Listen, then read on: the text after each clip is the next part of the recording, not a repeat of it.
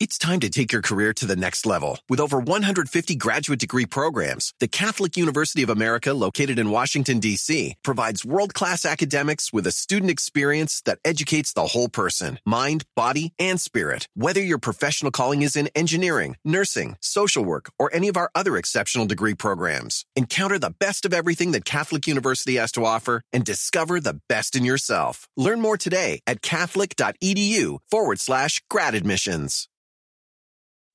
What do eight bags of concrete mix, a cooler full of 30 pound sea bass, and a 10 inch compound miter saw have in common? They're all things that are easier to load in and out of the bed of the new F 150. Thanks to its new available Pro Access tailgate that's also a swing gate. The new 2024 Ford F 150. Tough this smart can only be called F 150. Available starting early 2024. Pro Access tailgate available starting spring 2024. Cargo and load capacity limited by weight and weight distribution. This episode is brought to you by Progressive. Most of you aren't just listening right now, you're multitasking. But what if you could also be saving money by switching to Progressive? Drivers who save by switching save nearly $750 on average, and auto customers qualify for an average of seven discounts. So multitask right now. Get your quote now at progressive.com. Progressive Casualty Insurance Company and affiliates national average 12 month savings of $744 by new customers surveyed who saved with Progressive between June 2022 and May 2023. Potential savings will vary, discounts not available in all states and situations. The Bengals beat the Chiefs in the AFC Championship last year in overtime. Chiefs safety Justin Reid wasn't on the team at the time, but he was asked what he would have done differently in that game. Here's what Justin Reid said. A lot of it's going to come down to making the play on the ball, you know, and they have 88 um, Higbee. No, it's not. It's not Higbee. Was with the Rams. Um, what's his name? It is Higgins. Yeah, it's Higgins. Higgins. Higbee and Higgins. Higgins, Um, they're going to have him back. He's a very talented receiver too. More of a finesse type of guy. Um, not the best blocker. Um, I'm going to lock him down. You know, straight up. Uh, so, you know, we're going to have to come out of the game, like I said, play our best game and go out and do it. Reid thereafter got out the mop and the bucket and he went to Twitter to say this. To be honest, I meant Hayden Hurst for the man matchups. Nevertheless, any and everybody is still getting locked up. That caught the attention of Bengals tight end Hayden Hurst. Here's what he had to say about Justin Reid's remarks. I don't know. I mean, you could pick anybody in this locker room, but you know, I feel like I'm the last person you probably want to talk about um, because I have a long memory. well, you don't need a long memory because the game's just a few days from now. And Peter, Justin Reid fumbled this one on another level because he was asked what he would have done if he would have been part of the Chiefs defense that day. Hayden Hurst wasn't on the team. CJ Uzomah was the tight end at the time. Hurst came in the offseason after Uzama left via free agency. So Justin Reid got that so wrong, he doesn't even know how wrong he got it. I mean, this falls under the category of there's six days where football isn't played in most cities in the NFL. Okay. And this falls into the category of who gives a crap? I mean, y- y- you know, what just Justin Reid, Justin Reid is going to say, "Yeah, I'm going to lock down whoever I come up against." I mean, did he say Hayden Hurst stinks? No, he didn't say that. He didn't even know his name. And, you know, Hayden Hurst, oh, he's that's I'm the last guy you want to talk crap about. I mean, who cares? You know, I, I just think, Mike, look, I'm an old man and I'm I'm sending my suit back and I'm raging at the kids to get off my lawn. I get it. But in my years covering the NFL, there have been so many mountains made out of so many stupid molehills. And when I read about this yesterday, I just said to myself, classic example of no of uh, of people I'm not saying inventing stuff. Okay, you want to use it as the fourth note in your locker room notes, that's fine. You want to make it a headline, it's it's silly. It is flat out silly. well, in this day and age, there are no longer fourth notes in locker room notes. Every little blurb like that is its own headline, but that's a different issue altogether. The point, I think, is that these two teams, for the most part, are very careful about saying anything that could be used as the old bulletin board material. You have a lot of bouquets being thrown back and forth between Patrick Mahomes and Joe Burrow. But I think there's an undercurrent of animosity there, especially coming from the Chiefs. The Chiefs lost to the Bengals yeah. twice last year, late in the regular season and in the playoffs. And, you know, at least with the Bills rivalry, the Chiefs are on the right side of it when it matters. The Bills have won the last two in the regular season, but until the Bills win in the postseason, the Chiefs still own the Buffalo Bills. The Bengals have quietly acquired title to the Kansas City Chiefs, and I think there's a lot more bubbling under the surface. And I'll interpret this dust up between Reid and Hurst as just a little indication of what's being said behind closed doors. I think that, and that's good because if they're carrying around pent up frustration, maybe that guarantees a better football game. So, um, I, I think it became a story because nobody else from those two teams is giving anyone anything that they can use to showcase what should be the one game that we're all circling this weekend. That this is a conference championship rematch between two teams that are on a collision course for the postseason. So it, it's a huge game, and except for Justin Reid and Hayden Hurst, everybody's keeping their mouths shut when it comes to saying anything that could be used against them. I think what is really interesting when you think about the Bengals right now, Mike, I, I'm going to say something that that is, you know, you've got to sort of put your thinking cap on a little bit, okay? But but I think that if you look at two teams in the AFC, one of which was the number one seed last year, and the other of which everybody thought was the nominal uh, best team in the AFC at the end of the year, only didn't win to go to the Super Bowl, and that's Kansas City. So if you take the Tennessee Titans uh, and the Kansas City Chiefs since January 1st, okay, the Cincinnati Bengals against those two teams are 3 and 0 and could be 4 and 0 in this calendar year because remember, they played the Chiefs um, you know, right after New Year's last year. I think it was January 2. And then they beat Kansas City again in the playoffs. And then, I, and I'm sorry, they're 4 and 0. They're 4 and 0 against those two teams because they beat Tennessee uh, last year in the playoffs and then this year in the regular season. So I look at all this and I just say, I think it was fashionable, and I was probably among them because I picked Baltimore to win the AFC North this year. I think it's fashionable to say that the team that loses the Super Bowl, history says that uh, they don't perform all that well the next year. But it's a good thing Joe Burrow doesn't read history. I don't think he does. Maybe he does. But it, or at least he doesn't pay any attention to history because he's slapping history in the face this year. For the Bengals to be 4 and 0 against the number 1 seed from last year and the team that everybody thought by the end of the year was the best team in the AFC uh, and could be 5 and 0 after Sunday. That is an amazing feat by the Cincinnati Bengals. And it is stunning to me that the Bengals aren't more regarded as a Super Bowl contender. I think it's because last year's Super Bowl run had a pretty strong vibe of they got lucky.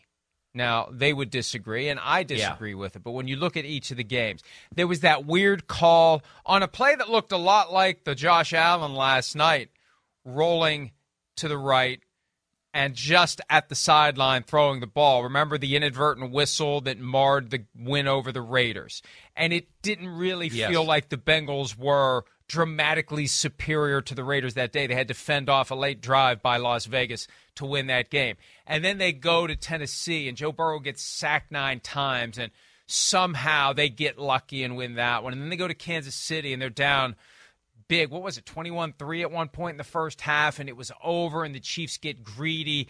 And the next thing you know, it's a game, and the next thing you know, the Bengals win. And they almost won the Super Bowl. But I just don't think that a lot of people looked at what they did last year and said this is sustainable. And early in the season, those people were proven kind of right. But here come the Bengals. Even without Ja'Marr Chase, they've been very good in recent weeks. And now they get Chase back. And what they're doing is sustainable. And Joe Burrow is healthy, and Joe Burrow is getting it done, and Joe Burrow is determined. And we've just kind of forgotten about him. We get so caught up in Patrick Mahomes and Josh Allen and whoever the, the new flavor of the month is. Burrow was the flavor of the month last year, but we just kind of moved on. And and I say we like collectively, everybody who pays attention to football. I think we need to start paying a lot more attention to the Bengals, and we will if they win at home on Sunday, where they are two and a half point underdogs to the Kansas City Chiefs. And I guarantee you that fact is going to be used by someone in that locker room to get those players even more fired up. You know, I'm sure they will, but uh, I don't think there's any shock uh, to be underdogs to Patrick Mahomes and Travis Kelce and Andy Reid. you know, I mean, that's. I think uh, you still take you know, it as a slap in the face Packers. if you're the Bengals. You might. I'm sure. I'm sure. And look, coaches can use anything at any time, and I'm sure that Zac Taylor, if he feels like it will help him, will use it because he's an NFL coach, and that's what NFL coaches do. I think here's the way I look at it, Mike. So in both of those games, you talk about why did the Bengals not enter this year getting the kind of respect that you think that they should. I think number one is history.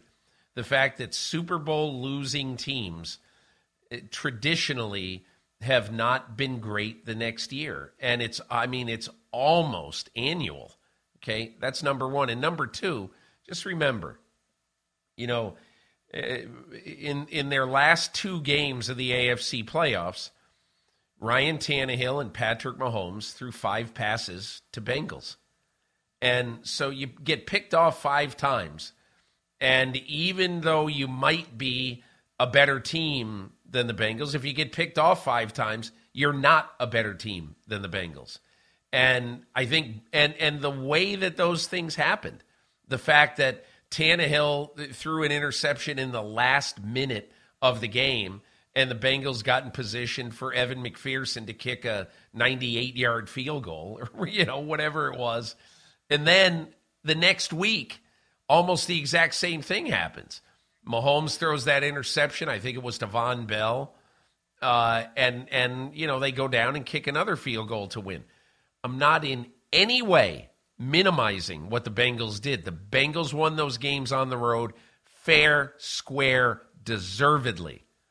What I am saying is that, you know, those, I'm not saying they're coin flip games, but they're damn close. And so I think that's why entering this year, plus the fact that uh, Super Bowl losers don't perform that well the following year, that's why I think everybody was dubious on the Bengals. Trivia question for you, Peter King. When is the last time the Kansas City Chiefs won a game in Cincinnati? 2017.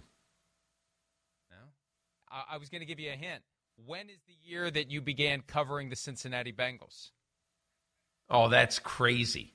1984? Yes. That's the last time. Are Chiefs you out of your mind? That is that's what the sheet That says. is the craziest thing I've heard. the, the, the research uh, has been confirmed 1984, six straight wow. losses. It's odd that they haven't played more than six times in 40 years, almost, in Cincinnati since they're in the yeah. same conference and they cross paths more often than if they were in different conferences. But yes, six straight losses to the Bengals during that period. And it is surprising because for most of that period – the Bengals have been crap and the Chiefs have been pretty good. So uh, wow. Cincinnati's got something figured out. I don't know. Maybe they send a bunch of bad chili to the Kansas City hotel the night before the game. Maybe that's the secret. Mike, that was um, I just looked so, it up. That's the second NFL game I ever covered. It was the second game of that wow. season. Kansas City 27, Bengals 22. I have zero recollection of it. I wonder who played quarterback. Would it have been Bill Kenney? Would it have been Todd Steve Blackledge? DeBerg? Todd Black could have been. T- yeah, I bet it was Todd Blackledge. I bet it was Todd Blackledge against Ken Uh, Anderson. I bet. In 84, or was it Boomer Esiason? He was drafted in 84. So well, Boomer, been- that would have been Boomer's second game as a Bengal. I don't think he was starting. Yeah. Uh, I, I'm pretty sure Ken Anderson would have been playing the first month or so. Yeah, Todd Blackledge Blackledge, versus Ken Anderson. Anderson. Weird. Thank you, Courtney. Um, here, here, here, here's here's my here's my suggestion: unsolicited, free, so he's getting his money's worth. Andy Yeah. Reid, fly Peter King to Cincinnati to cover this game if you want to win. That's the key. Bring Peter back. that's that's the only way. Uh, if if they want to make it happen in Cincinnati for the first time since the year of Ghostbusters, 1984. Hey, Uh, Mike. by the way, Chase. by the way, Go ahead. By the way, isn't this one of the sneaky great weeks on the schedule like in a long time? Like I am totally fascinated by Miami at San Francisco. Kansas City at Cincinnati is the game of of almost any week this year the way those two teams are playing. And, and, I mean, there are so many really interesting matchups and important matchups this week. I think it, this is going to be, I think, a fabulous Sunday. And look, one of the realities of the schedule making process, which you always chronicle better than anyone, when they pick the big platform, prime time, non flexible games in May, used to be April, now it's finalized in May, you get some games late in the year that look like they're going to be great, and you throw in 10, 11, 12, 13 weeks of football, and those games suddenly aren't great anymore. Then you have games that get tucked into a regional window at 4:05 Eastern that not much of the country is Yeah. going to see, and those Yeah. games become why can't we see that in a standalone window in prime time? And that's the real I don't want to say tragedy. I mean, relative to other things, it's not. But when you look at the great games we have this weekend, and maybe it's just there's so many great games, you can't find a spot for all of them for people to watch them. But the idea that the 49ers hosting the Dolphins is a regional 405 game, oh boy. That arguably is the game of the day, all due respect to the Chiefs and Bengals. Yeah. The the it- the fact when you look at the schedule, the one thing that, you know, every week in my column I look ahead to the next week and the fact that this is a regional telecast that will be seen probably and I- I'm serious, probably in about 18% of the country. It it's absolutely shocking.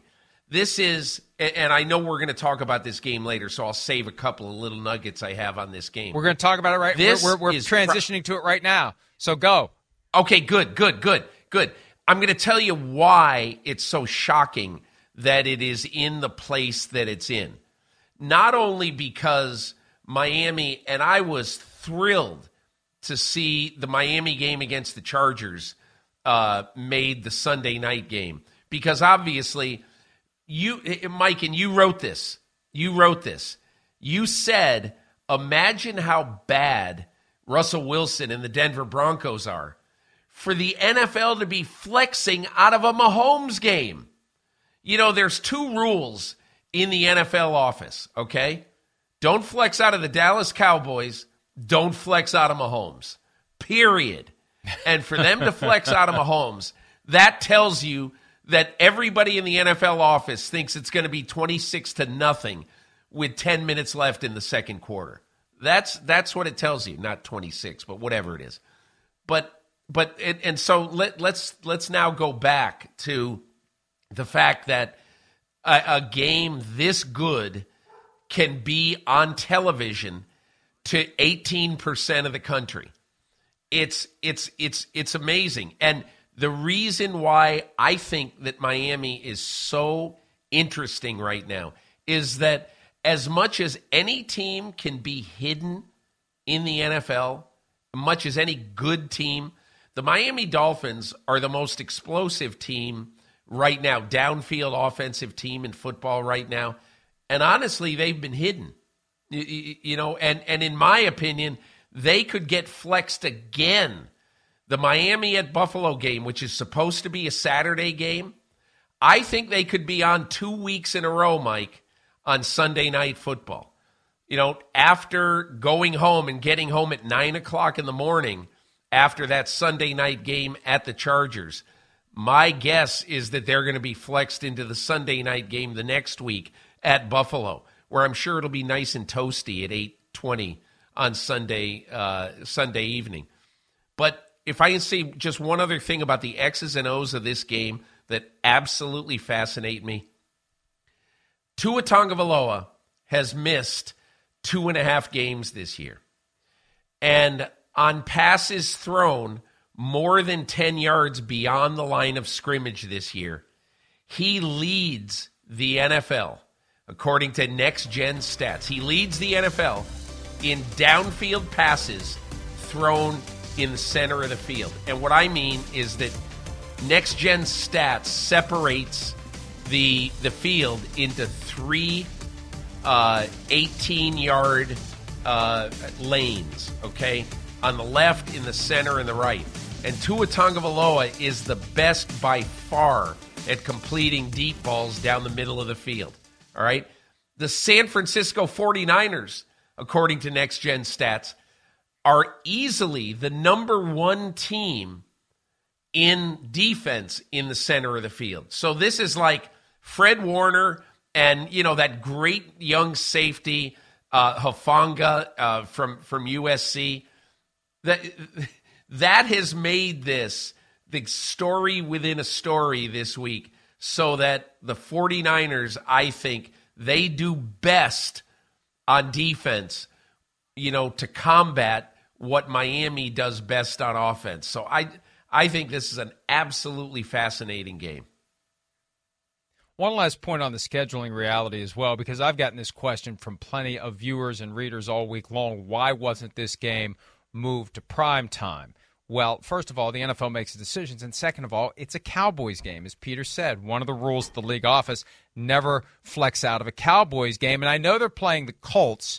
They could be playing the Ohio University Bobcats, quarterbacked by Russell Wilson, and you wouldn't flex the Cowboys out of prime time. You're getting 25 million guaranteed for a Cowboys practice for crying out loud. So they're not flexing out of that game. No way, no how. And it's just kind of the way it all works out. Peter, let's hear a little bit from the head coach of the Dolphins because another intriguing wrinkle to this Mike McDaniel worked with Kyle Shanahan in San Francisco from 2017 through last year before becoming the coach of the Dolphins. Here's McDaniel on facing his former team in his first year as a head coach.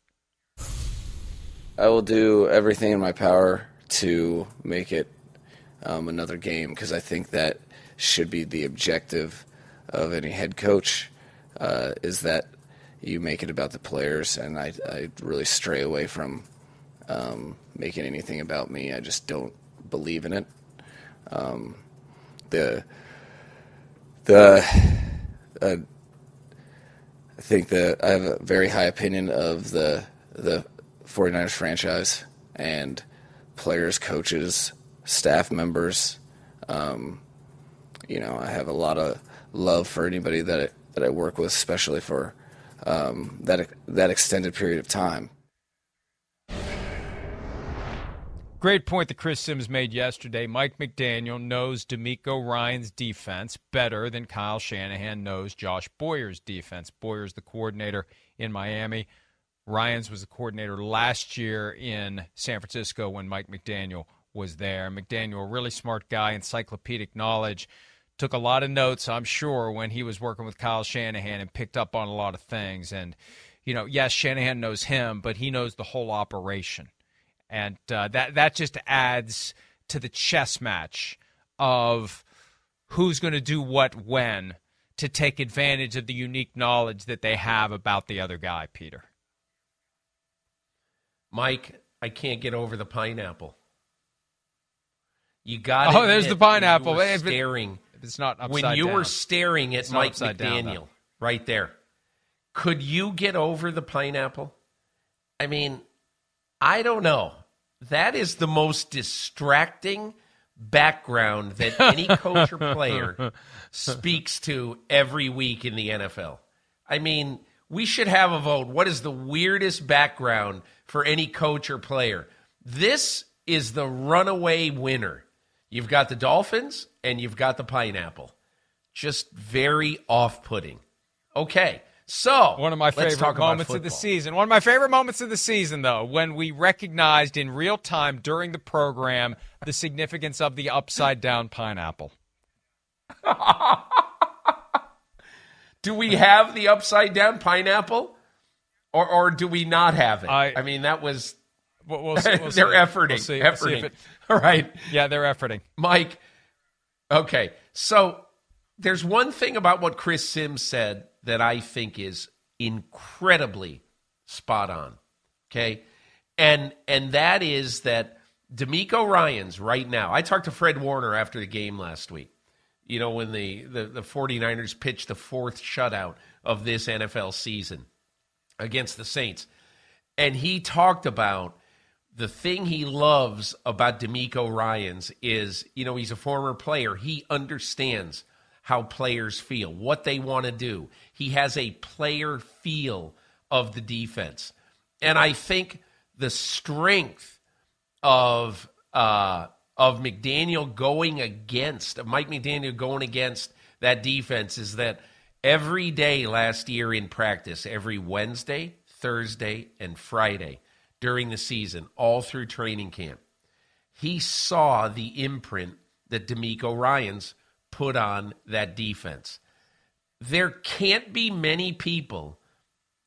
It, it, it, he's got to be the person in the United States outside of the 49ers building who knows that defense better than anyone.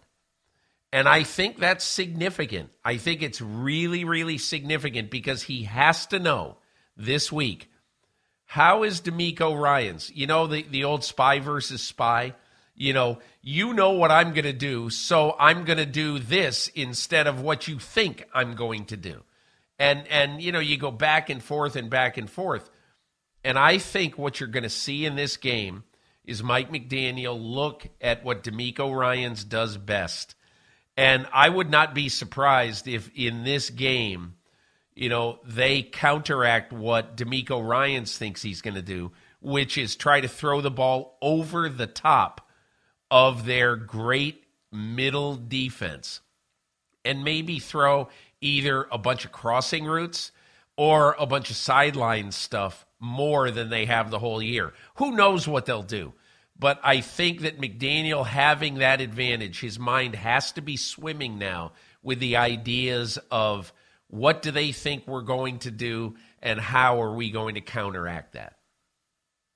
Should be a great game. We're going to take a break when we return. Some of the other great games we will rip through for week 13 as we remain on the lookout for the upside down pineapple. up, up, wait, there, oh, there it is. Keep it right side up. You're sending the wrong message if it's upside down. We'll be back with more right after this.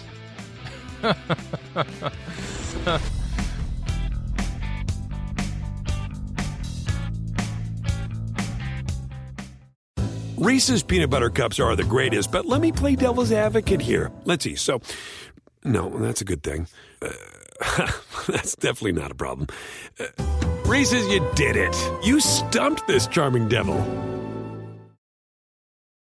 I understand that you guys have, uh, you know, a lot of questions, um, but with my legal team and my clinical team, um, there's only football questions that I can really address at this time. I was just trying to whatever I can do to to play football in, in 2022. So, you know, most of the the settlement stuff with the NFL was mostly my agency and legal team. I had no control. Uh, my main focus was doing everything I need to do so I can play this year. Uh, like I said, um, at this time, uh, I can't address any of that stuff.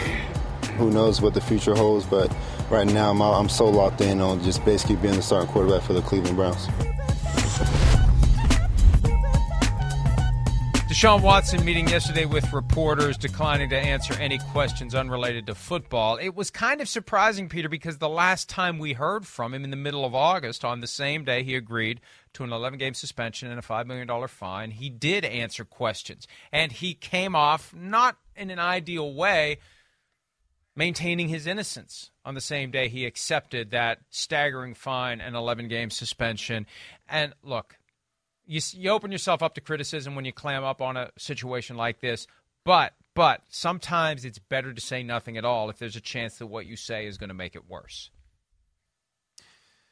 You know, when Kalyn Kahler, the athletic this week, wrote that there will be a number 10, 12, whatever of his victims in NRG Stadium this weekend in a box you know, with their legal team. Um, I was fascinated by that. And the reason I was fascinated is that I don't believe there's going to be any overt um, demonstration, let's just say, but the fact that they're going to be there. I mean, if you're the CBS crew doing this game, you've got to show them on Sunday, period. You can't ignore that. You've got to show them at the game. And let's say, and I have no idea, will there be a demonstration outside? I don't know. But if there is, CBS has got to show that, period. You know, they've got to show the entire story of this game. This is a gigantic story in the NFL. And the fact is, it's happening on a week that there are so many ridiculously good and important games. But, Mike, Deshaun Watson is going to play his first game in 700 days on Sunday. His first game, two weeks shy of two years, um, you, you, know, from the end of the year, or three weeks shy from uh, two years. And I want to say one thing about football first, uh, or about football now, and that is that, you know, I don't know how anybody can expect Deshaun Watson, who hasn't been hit in two years. He played at what two series in a preseason game, one whatever it was. But here's a guy who hasn't been hit in two years. He has he hasn't played in a football game in two years, and I don't include a preseason game there in a very short amount of action in that game. But I mean, I'm not saying that he's going to be lousy. I'm not saying he's going to be. I don't know what he's going to be, but I think some expectations that he's going to hit the ground running. I I don't know how you hit the ground running in any walk of life when you haven't done that thing for 2 years. So, if I were the Browns, I'd really temper my expectations about Deshaun Watson. Yeah, practicing is not playing. The good news though is they're playing the 1 9 and 1 Houston Texans. Plenty of guys on the team never played with Deshaun Watson and this may be a situation where for as agitated as the organization tries to get over the fact that Watson rejected them and created this major distraction and made them all look bad, I still don't know that they're good enough to muster the reaction necessary because the Browns are still the better team. And it does get tucked in that window. One o'clock Eastern, eight games. Peter, the one thing that I'm curious about, beyond demonstrations, beyond the presence of accusers in a suite, the potential for chance like the one that we heard in Jacksonville. Jacksonville of all places, they got no dog in this fight. They don't. I mean, it's but they were they were loud and profane in reference to Deshaun Watson, and there's only so much that the the microphones can avoid the ambient noise of a game when. Uh, when a certain two syllable word starting with bull is called out repeatedly, you hear it. So uh, it, will be interesting to see how the fans at large deal with Deshaun Watson and try to get in his head with the things they chant from the stands. All right, some other great games in that one o'clock window. The Jets at the Vikings. Who would have dreamed the Jets would be seven and four? Who would have dreamed the Vikings would be nine and two? And hey, look, the Vikings defense is not good statistically. Yes, they're 9 and 2. Yes, they tend to step up when it matters most like they did last Thursday night against the Patriots. The last couple of drives of the game, they found a way to make a stop when they couldn't make a stop all night. the Jets defense is good enough to shut down the Minnesota offense. The question is, can the Jets offense do enough to take advantage of a bad Minnesota defense? And you can make the argument that, that the Jets can, Peter. Look, I think the way the Jets defense has played so far this year, they can play with anybody. The question is, as you say, you know, is Mike White going to be able to be consistent enough with that offense with not much of a running game? Is he going to be able to be consistent enough with a real young offense and young offensive weapons?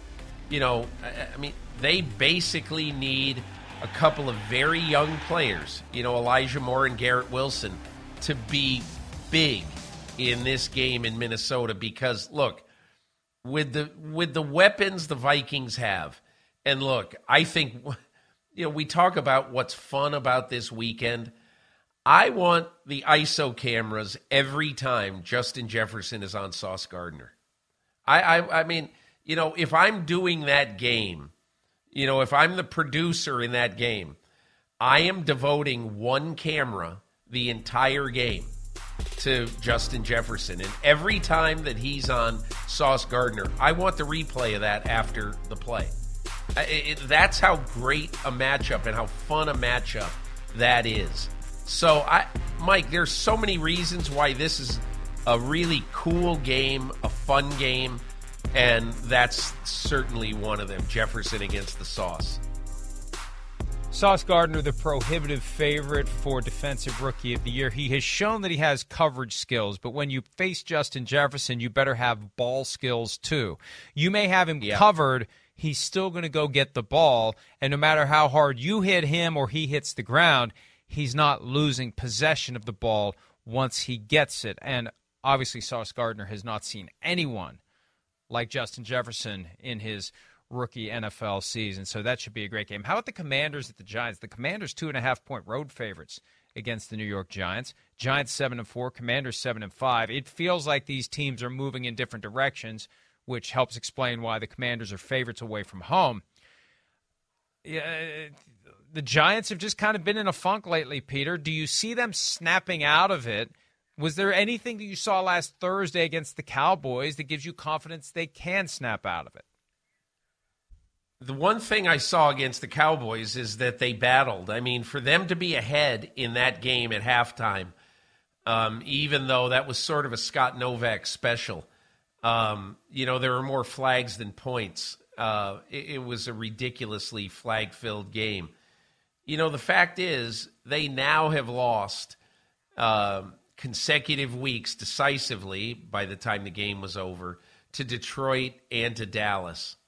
And if they lose this game to Washington this week, for all the hullabaloo about the New York Giants, if Washington beats the Giants on Sunday, the New York Giants will be in sole possession of last place in the NFC East.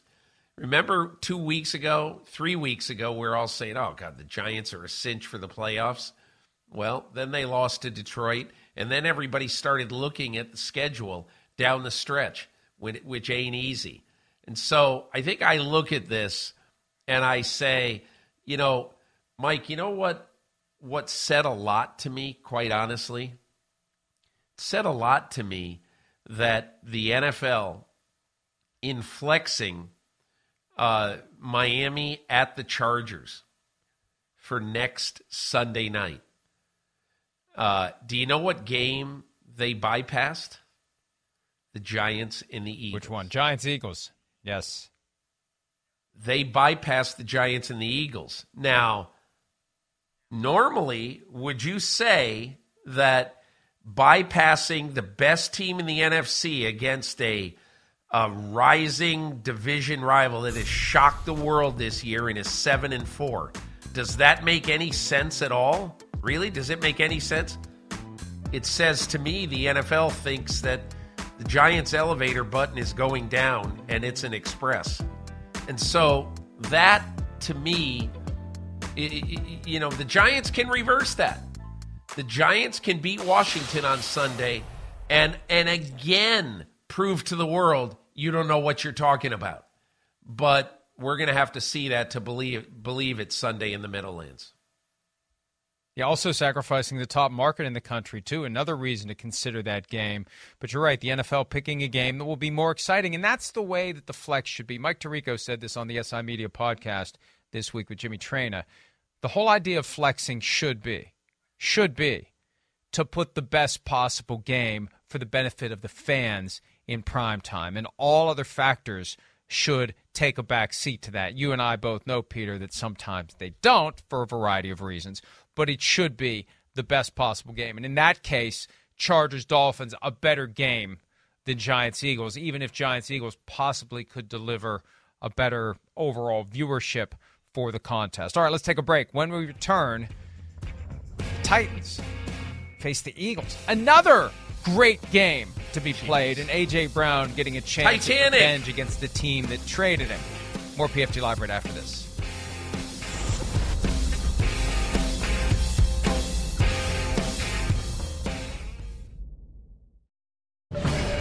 Um, of course, I've come to peace about it. You know, uh, I'm with the Eagles. We're 10 and one. You know, we're doing a really good job here. You know, uh, you know, of course, early on, you know, I had mixed emotions, but you know, I, I changed my family life forever. You know, that was that was the goal. You know, uh, so you know, I'm thankful for Tennessee, but know, I'm here in Philly now. Uh, when you go through things in, in, this league, you learn that it's a business. You know, of course, you know, uh, early on, and I wanted to try to finish my career tight, and I think I made that. Uh, I stated that, but you know, I learned that it's a business, and you got to do what's best, because they're going to do what's best for them. So, uh, and you grow up. One of the big surprises during the first round of the 2022 draft, the Titans sending A.J. Brown to the Philadelphia Eagles as he entered a contract year. They didn't want to pay him big money. The Eagles were happy to do it and give up a first round pick to do so. The Titans select receiver Treylon Burks, who has begun in recent weeks to round into the form that they need him to. He's fought through some injuries. But AJ Brown, look, I he has sent, I think, some mixed signals about whether he wanted out or whether they decided to trade him. It is unconventional to scratch off a lottery ticket and trade it in for another lottery ticket instead of paying the player and keeping the player. That's why you use first round draft picks to get a guy who's going to become part of your nucleus, part of your foundation, and you do have to pay him a second contract. That's part of the price you pay for having a great player in round one. But that's what the Titans decided to do, and now they get to see AJ Brown and the rest of the Eagles. Great matchup. Seven and four Titans coming off of a loss that many expected would not occur to the Bengals, especially after the postseason loss to Cincinnati last year. At the Eagles, ten and one. Eagles still four and a half point favorites. Peter, I feel a level of desperation from Mike Vrabel and company for this one. Look, the Eagles don't have a, a huge cushion in their division. They definitely don't have a huge cushion in the race for the number one seed in the NFC. But, you know, the Titans, yeah, they're going to win their division, but you don't want to be the four seed if you can avoid it and have to play the best number two seed, the best number two team in one of the other divisions when it's time to get to the playoffs. You want to be higher in the pecking order, and the Titans are in danger of losing that if they keep losing games. I just thought of exactly what you were to, what you were saying, Mike, uh, about games like this and why they're important for Tennessee. I mean, just let's project into the future for the third weekend of January. Tennessee's home, they're the four seed, and here come the Miami Dolphins. Do you really want that? Do you really want that? And so, and I, hey, look, it, or, or might be the Buffalo Bills, you know? So, do you really want that? I don't think you want that, you know? And, you know, it, and so I think the one thing about this game that is so interesting, and I, I know that everybody will talk about the A.J. Brown factor. And I'm going to say one thing about the A.J. Brown factor. Mike, do you remember back to draft night and draft weekend when, you know, you saw, and look, Mike Vrabel is one of those guys, the old cliche, keeps his cards close to the vest. Okay? But didn't you sense on draft weekend that Mike Vrabel there it is well done happy. control room there, there it is that's fantastic there it is there he is he's got there. that little okay. he's got that little uh that little neck thing, like oh, Yeah. yes, the shake of the head, saying, "Are you kidding me?" There it is. We have tried for years to develop our own stars here in Nashville, and now we can't pay, you know, one of the top five receivers in football. Now we're letting him go. And again, look, so they get Treylon Burks for him, and I understand, Mike. You know what? There are some teams I could not shake the feeling that night after that trade was made. I said this was a Tampa Bay Rays move. That's that's what it hit me as. You know, the fact that so the Rays once they get a gigantic star are not going to pay him 25 million a year. They're just not going to do it. Eh, you know, and that's obviously in baseball.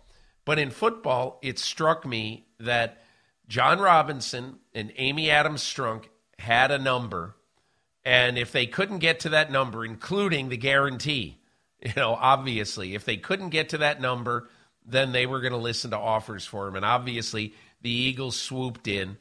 And right now, uh, as right now, the, the, they are on course right now. If if AJ Brown stays healthy, he's on course to have about a 1,400 yard season or 13 something yard season. And, and Mike, he's averaging almost 16 yards a catch. He is exactly what Jalen Hurts needed. And, and, and look, every week you look at it, and every week you look at the impact that A.J. Brown makes in games.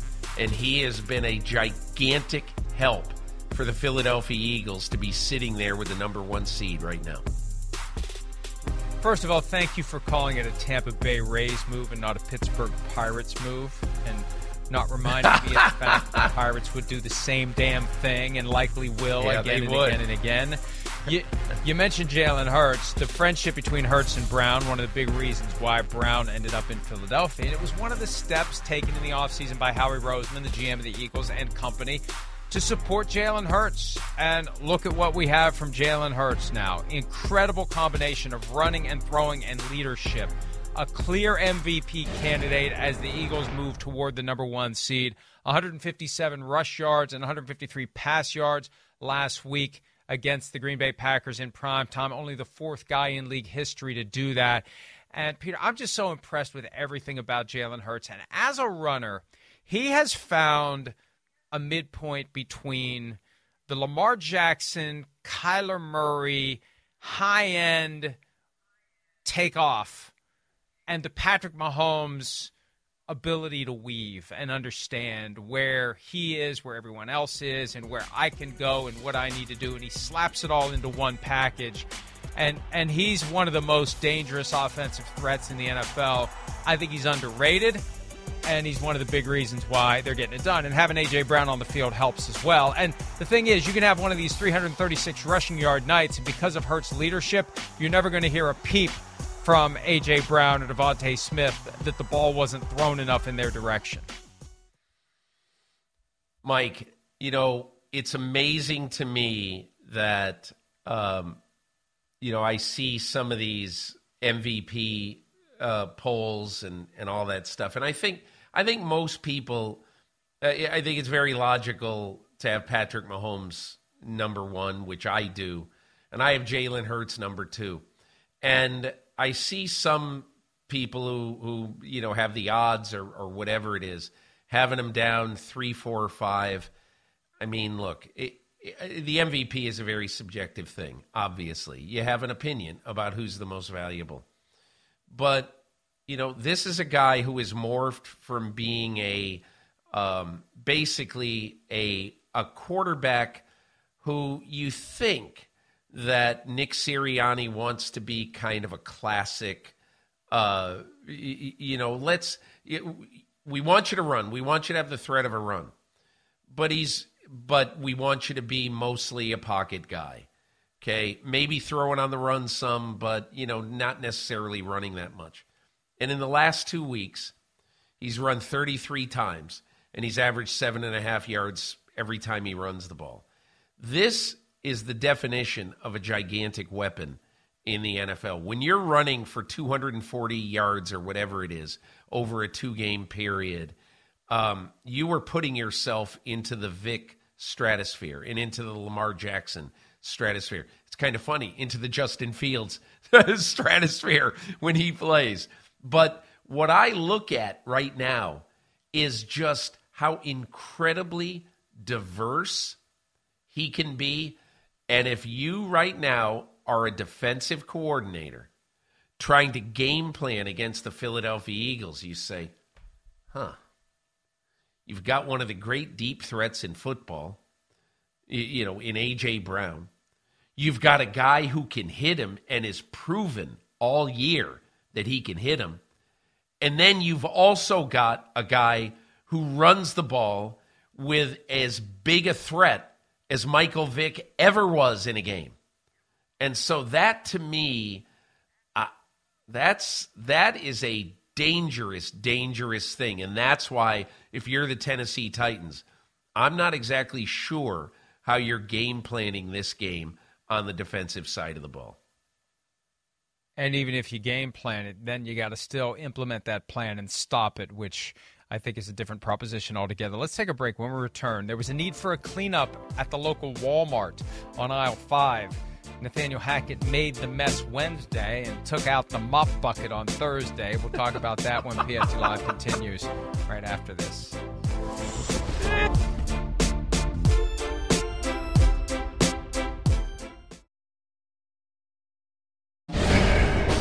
Are there any scenarios where you'd make a change at quarterback if, if, if you thought it would give the team a better chance to win?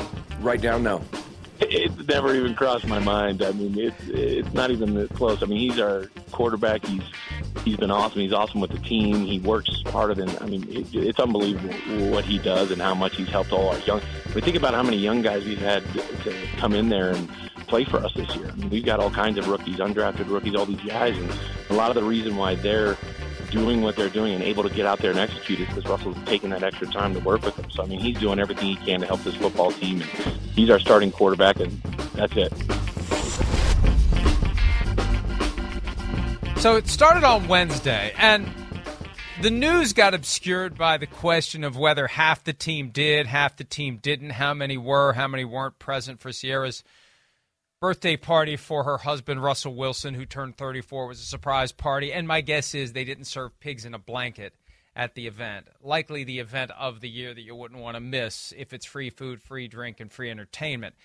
But lost in all that back and forth, and there was the report or whatever it was from NFL media that Russell Wilson has lost some of the locker room. Nathaniel Hackett was asked point blank, would you consider making a quarterback change if it meant your team would be more likely to win games. And he said, right now, no. That was it. Broncos sent out the transcript with that in it. They do a great job of sending out transcripts with the question and the answer. Turns out, immediately afterward, he realized what he'd done. He got in touch with Mike Klis of Nine News in Denver, and he he got out the mop bucket, as I said earlier. Now that was Wednesday. Klis tweeted it. It wasn't in the transcript that they sent out later. This is the Klis tweet followed up with Hackett after his podium. The truth is, Hackett followed up with him. Hackett initially said right now no on that question. Hackett strongly clarified he's not changing quarterbacks, not even a thought, not even a question. Russ is our quarterback. You heard the sound from yesterday on Sirius XM NFL radio as Hackett tries to undo the damage. And Peter, there's two explanations here.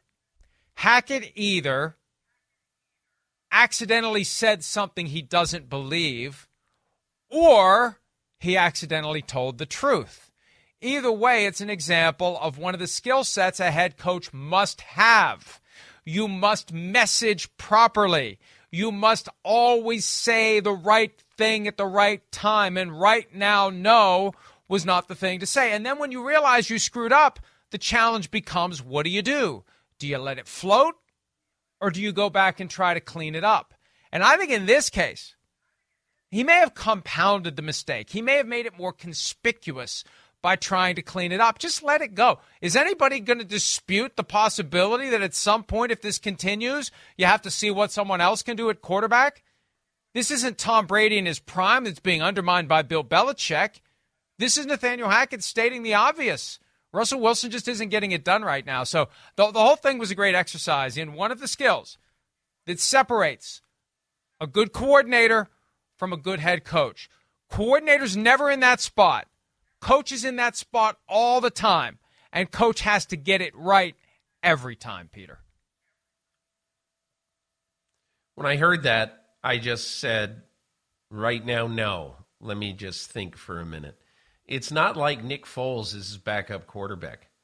You know, it's not like Jacoby Brissett is his backup quarterback.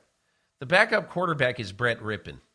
Okay. Now, I, I'm I don't say this to disparage Brett Rypien, but if he's not the number 32 backup quarterback in football, he's maybe 30 or 31.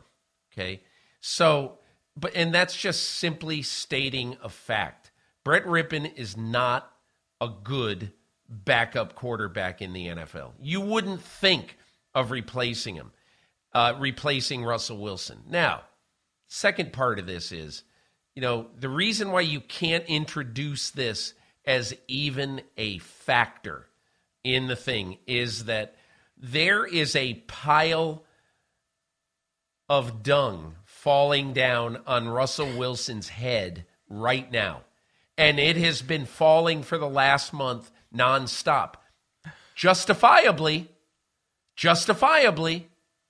But what you are trying to do as the head coach of this team, what you're trying to do is you're trying to do everything humanly possible to make sure that that dung storm does not fall with any any kind of help from the team. Okay? And when he said right now no, immediately my first thought was he just helped. You know, he just basically said, well, right now, no, but who knows? Next week, the week after. So, yes, that's Nathaniel Hackett's fault. And, Mike, you know, earlier in the show, when we were talking about how this Justin Reid, Hayden Hurst thing was total nonsense, at least to me, okay? I mean, this is meaningful to me. It's meaningful. And because the head coach, and again, maybe he made a mistake, or maybe he was saying, I can't stand seeing this either. And I don't care if we got to play the backup center at quarterback. I can't keep putting Russell Wilson out there. So you don't know what he meant, but that was not a good moment for Nathaniel Hackett. I, I tell you what, I, what I need you to do when we're done today, I, I'd like for you very much to clear your calendar for the rest of the day, clear your schedule, we're going to get on the phone because I think we now have to sit down and put together not necessarily a script. We can do the movie treatment like the one that Kramer did when he moved to LA for a little while. And we can rough out a lot of the details, characters, storyline. That'll all take care of itself because we already have the title. And the title is Dungstorm. Dungstorm is the title. We will make it work. You start with Dungstorm, baby. You got yourself a box office winner. Let's go ahead and take a break. Show me something, draft. Don't show me a dung storm when PFT Live continues right after this.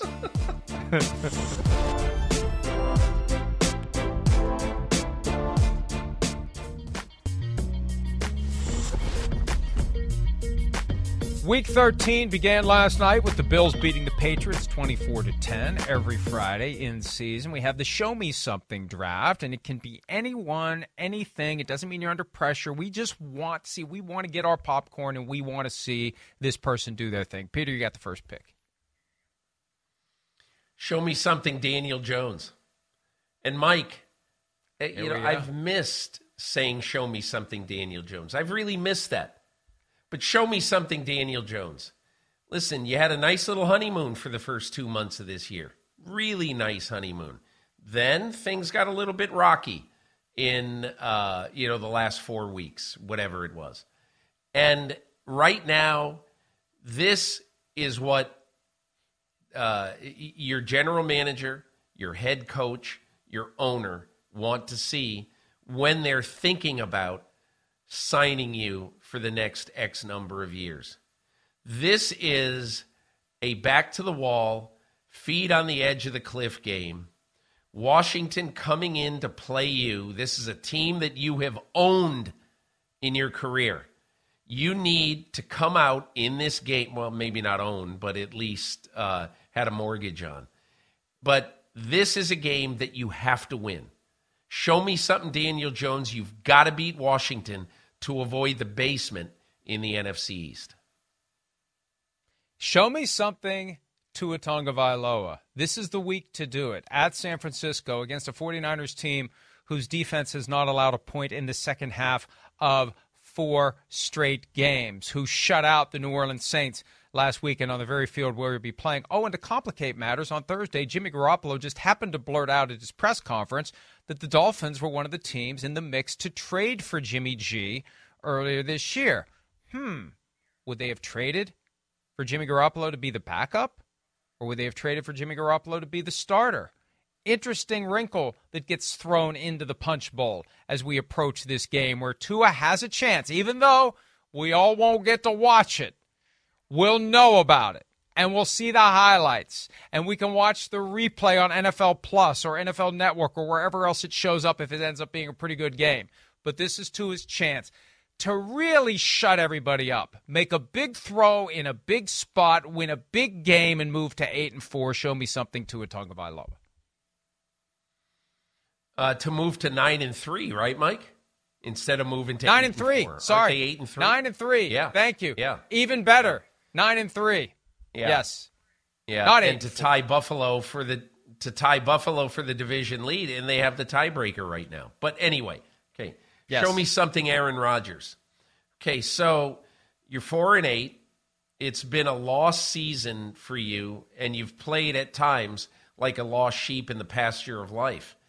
And I think right now, the logical thing to do, some would say right now, is to play Jordan Love. So right now, you've got to get to the point to five and eight. And you've got to get to that point against a team you have owned in a stadium that you have owned, Soldier Field. And you have to do this because if you don't, the voices to play Jordan Love will be cacophonous on Monday and even on Sunday night. Show me something, Aaron Rodgers. Show me that you should try to lead the Green Bay Packers to the most unlikely playoff berth in recent Packer history. Only from Peter King do you get Dung Storm one segment and cacophonous the next segment. Show me something, Deshaun Watson. When it was August and they were figuring out the final specifics of the Deshaun Watson suspension and 11 games came into focus, Watson wanted 10, league wanted 12. They split the difference at 11, presumably. First game back, what is it? Houston Texans back in town, the place where he became a star, the place he couldn't wait to get out of, the place where he created a major distraction with 20 plus lawsuits. His first game back in 700 days on that field. Yes, he'll be rusty. Yes, it's his first game with a new team. Yes, there are plenty of other factors that could make it difficult for him to be the best he can be. But, but, we're all going to be saying, show me something Deshaun Watson when that game starts at 1 o'clock Eastern on Sunday. We'll take a break. We'll wrap up this Friday edition of PFT Live with the last round of the Show Me Something draft right after this.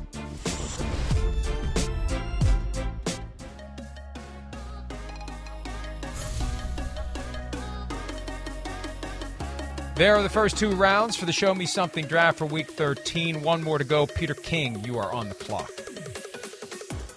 Show me something, Trevor Lawrence. You know what, Mike? No one's talking about the Jacksonville at Detroit game, but I find this game really interesting. At the beginning of this year, I said that I think that both the Lions and the Jaguars, the elevator was going up, and I predicted both of them to be 7 and 10. Well, one of them, they're both 4 and 7. One of them is going to win their fifth game in the first week of December. And so I think both of these teams have shown real progress this year. And I think that's encouraging for both. But I talked to Doug Pederson last week and I said, this to me was a coming of age game for Trevor Lawrence to come out and beat a good Baltimore Ravens team with a big drive at the end of the game. And he said, absolutely agree. Show me something, Trevor Lawrence, that you can stack another good performance against a tough team on last week's good performance. Show me something Tom Brady. The Buccaneers somehow blew a late lead. For the first time in Brady's career, he was 218 and 0 when leading by 7 or more points in the final minute and they lost to the Browns. And Todd Bowles the coach of the team put it on the players the leaders to make sure this stuff doesn't happen and they turn it around. They have the Saints coming to town on Monday night. They need this one to keep the Saints from catching up to keep the Falcons from catching up to keep the Panthers from having a chance to catch up. This is the one that gets things on the right track as they try to win the division get to the playoffs and who knows what happens then. I know what happens now the show ends. We're out of time. Peter, great stuff as always. Everyone enjoy the games this weekend. We'll see you back here bright and early Monday morning.